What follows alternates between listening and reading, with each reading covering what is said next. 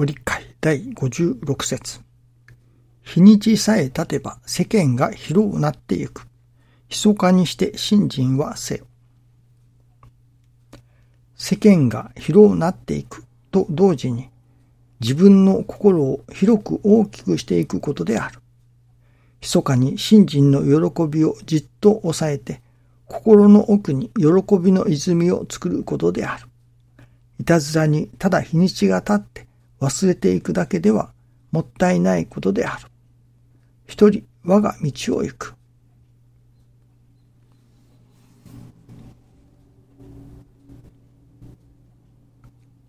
師匠が心を広く大きくしていくことである。と教えてくださいます。またの見教えに心がいよいよ大きく広くなる。おかげもまたいよいよ大きく広くなる。と教えてくださいます。私どもの心の大きさというのでしょうか。その広さというのでしょうか。それに応じて私どものいただくおかげの大きさ、広さもまた変わってくる。ということですね。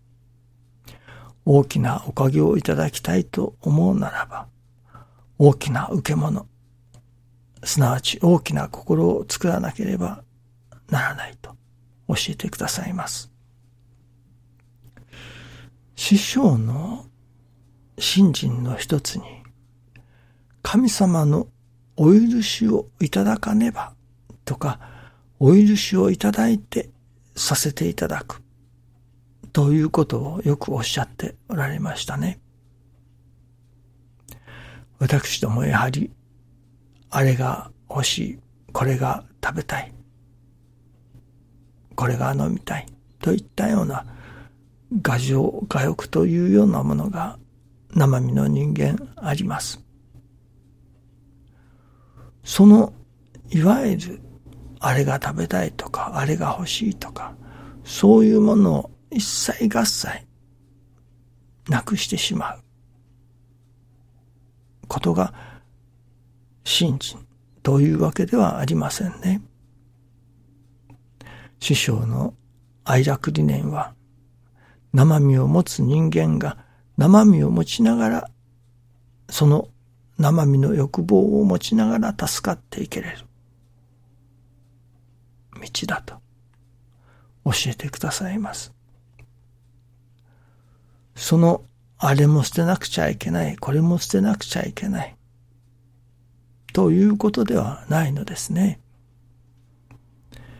神様がお許しをくださるものはいただいてよいというわけです。ある、まあ宗教ではそれこそあれを食べてはいけない、これを飲んではいけない。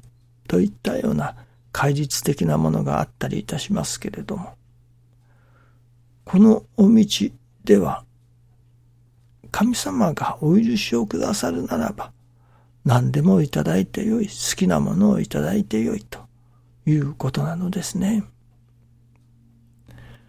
その神様がお許しくださる、神様のお許しをいただけば、あれをしたい、これがしたい、神様のお許しをいただいてさせていただくということなのですけれども、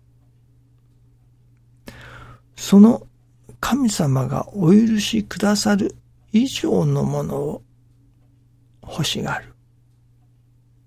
神様がお許しくださらないことをしようとする。そこに難儀が起こってくるということにもなりますね。よくおっしゃっておられましたが、今から映画を見に行きたい。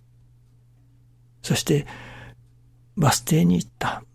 そしたらそのバスが映画館に行くのとは反対のバスが来た。ああ、これは今日は許されていないな。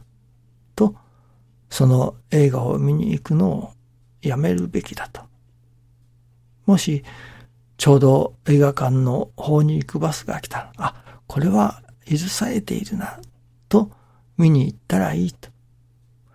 もしその反対のバスが来た。いや、それでも私は映画を見に行くのだと。いわゆる、我を張るというわけですね。神様のお許し以上のものを我を張って求めようとする。そこに、いわゆる、その先に難儀というようなものが起こってくるかもしれない。それこそ、行く道中に交通事故にあったりするようなことにもなりかねないのだと。神様のお許しをいただいてさせていただけば、それがどういう欲のことであろうと、それは、まあ、構わないというのか、させていただけばよいと。食べさせていただけばよい。飲まさせていただけばよい。神様がお許しくださる範囲内ならば、人間の生身を持つその欲望に従っても良いのだと。ただその神様がお許しくださるそれ以上のものを求めようとする、しようとする。それが神様のご帰還にかなわないということになるわけですね。その神様のお心にかなう範囲内ならばというわけですから。私どもの心がいよいよ豊かに大きくなれば、その神様がお許しくださる範囲もいよいよ大きくなるということになりますね。他の例えに、例えば、お酒を飲みたい。タバコを吸いたい。それは成人になるまでは許されない。しかし、成人になれば許される世界があるのだと。信心にも、その人の心に応じて許されない世界がある。しかしまた、心が育てば許される世界があると。要はその神様のお許しをいただいてさせていただいているか、お許しをいただいての欲しい食べたいであるのか。やはりそれは神様の顔色がわかりませんと、なかなか判断がつきませんね。師匠のご神徳をいただく六箇条の一つに、神様の顔色がわかるまでというのがあります。神様とのコミュニケーションが取れるような信心をさせていただきませんと、どこまでお許しをいただいているのか、ここから先はダメなのかというその見極めがつきません。